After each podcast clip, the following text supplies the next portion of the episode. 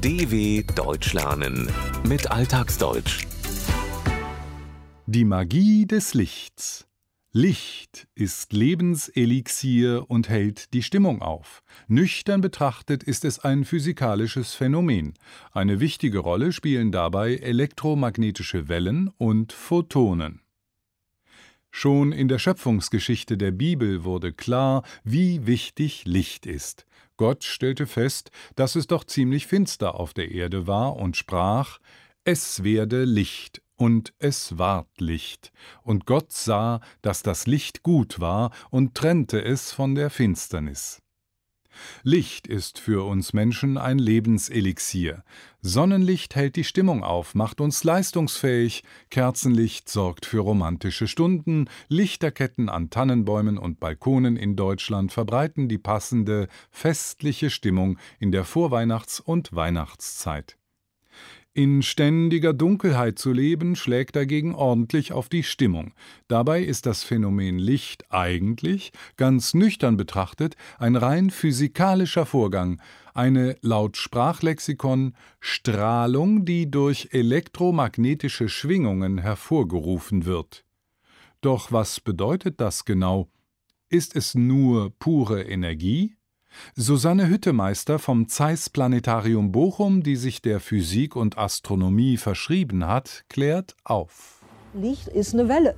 Andererseits, Licht ist ein Teilchen. Und je nachdem, wie ich es beobachte, ist es irgendwie beides. Beides gleichzeitig. Das ist auch richtig bizarr.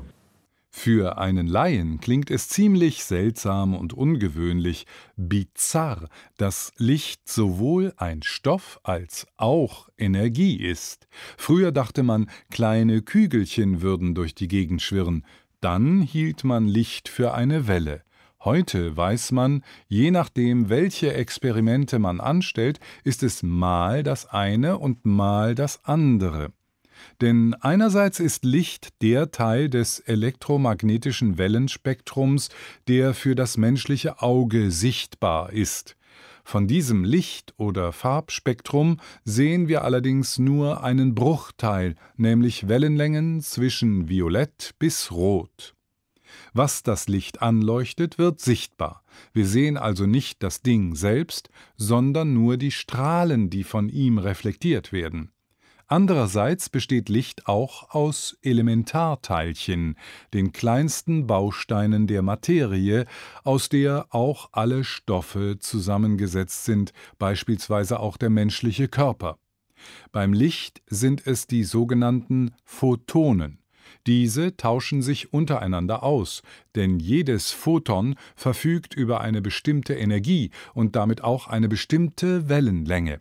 Licht hat allerdings, obwohl es ein Elementarteilchen ist und somit eigentlich eine Masse haben sollte, null Ruhemasse. Auf den ersten Blick erscheint das merkwürdig. Klaus Kiefer, theoretischer Physiker an der Universität Köln, verdeutlicht das an einem Beispiel. Ich sitze hier auf dem Stuhl und habe natürlich dann eine bestimmte Masse, wenn jetzt hier eine Waage wäre. Das wäre dann meine Ruhemasse. Und das gilt auch für Elementarteilchen wie das Proton oder das Neutron, das Elektron, aus denen wir ja auch bestehen. Nun, beim Photon ist das anders, das hat tatsächlich Ruhemasse null. Denn die Photonen sind ständig in Bewegung, und zwar mit Lichtgeschwindigkeit. Das heißt, im Vakuum bewegt sich Licht mit rund 300.000 Kilometern pro Sekunde. Würde man versuchen, dem Licht mit dem bloßen Auge zu folgen, würde man es praktisch nicht mehr sehen.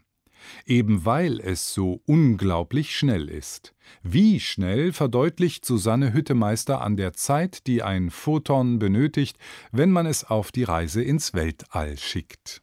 In 1,3 Sekunden bis zum Mond oder in einer Sekunde siebenmal um die Erde herum. Doch in kosmischen Dimensionen betrachtet sind 300.000 Kilometer pro Sekunde gar nicht so schnell, sagt die promovierte und habilitierte Physikerin und Astronomin. Denn bis zum Saturn, dem fernsten Planeten, den man in unserem Sonnensystem noch mit dem bloßen Auge sieht, braucht das Licht schon anderthalb Stunden. Oder bis zum nächsten Stern, vier Jahre.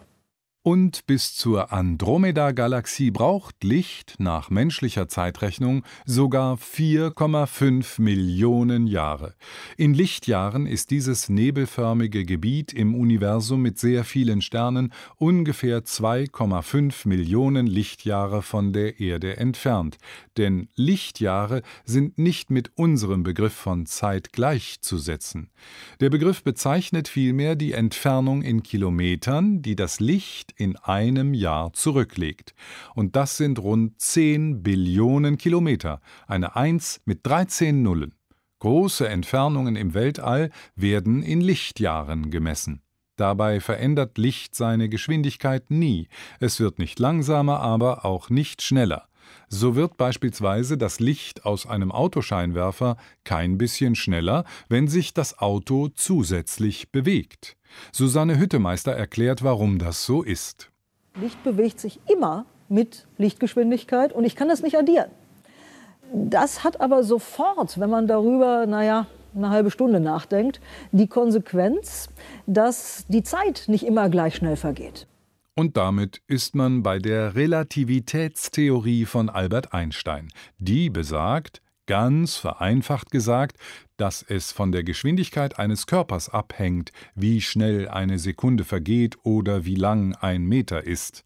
Wenn wir uns bewegen, verzerren sich Raum und Zeit. Je schneller wir unterwegs sind, desto stärker ist die Verzerrung, desto langsamer vergeht die Zeit. Und das Photon bewegt sich mit 300.000 Kilometern pro Sekunde sehr schnell. Die Verzerrung ist bei dieser Geschwindigkeit so extrem, dass die Zeit aus der Sicht des Photons stillsteht und der Raum keine Ausdehnung mehr hat. Schneller wäre also sinnlos. Das würde sich für ein Photon, das im Weltall unterwegs ist, theoretisch so darstellen, sagt Susanne Hüttemeister. Das Universum hat keine Ausdehnung mehr. Ich bin überall im Universum gleichzeitig.